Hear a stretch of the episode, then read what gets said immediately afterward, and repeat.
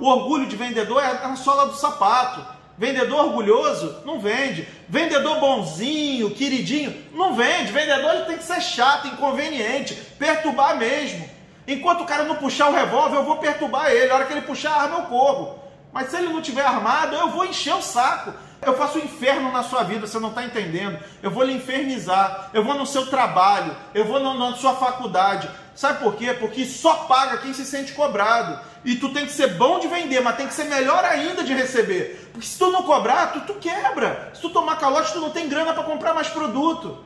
E eu, eu, vou deixar qualquer um miserável. Ah, mas não tem dinheiro. Me dê a geladeira, me dê um fogão, me dê alguma coisa. Um ar-condicionado, um, um, ventilador. Sério, mas é sério. Ah, eu usei o produto e agora eu não tenho. O que, que você tem? Você tem livro em casa? Você tem um relógio? Amiga, eu pego, pego os troços todo que ele me der, vendo no LX.